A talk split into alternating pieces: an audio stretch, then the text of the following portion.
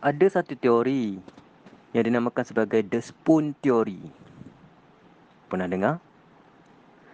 The Spoon Theory mengatakan bahawa setiap pejuang kecelaruan mental yang ada sekarang digambarkan energi atau tenaga mereka untuk buat sesuatu aktiviti seharian seperti beberapa sudu air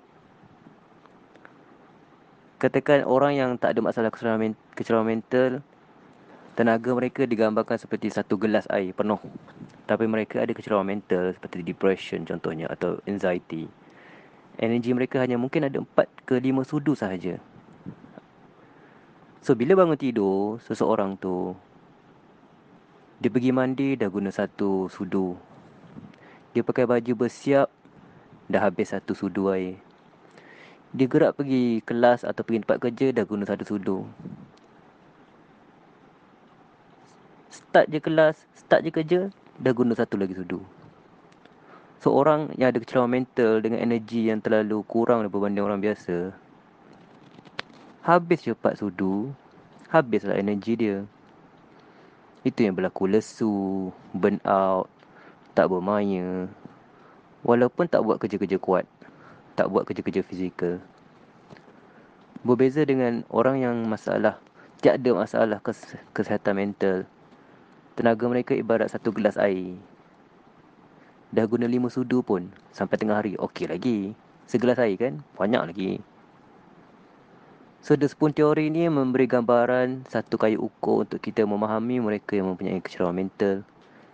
Supaya kita faham kenapa mereka yang depresi, mereka yang anxiety. Kenapa mereka begitu cepat habis tenaga? Kenapa mereka begitu cepat penat lesu dan tak bermaya?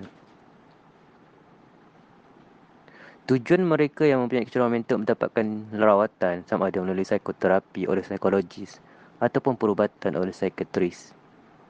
Tujuannya adalah yang pertama untuk bantu diri mereka dapatkan semula kestabilan mood tenaga dan emosi.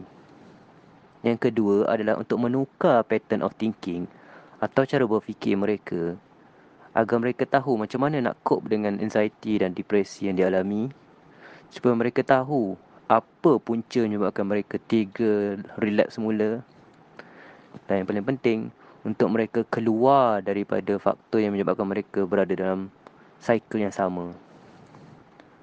Dan sudah tentu benda ni mestilah ada satu protective factor atau sumber atau inspirasi atau punca kepada seseorang untuk menjadi lebih baik.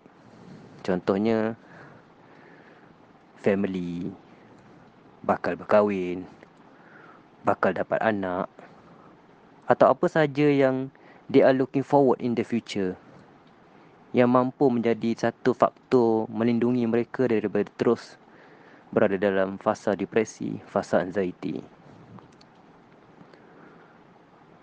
Semua ini boleh didapati melalui sesi psikoterapi.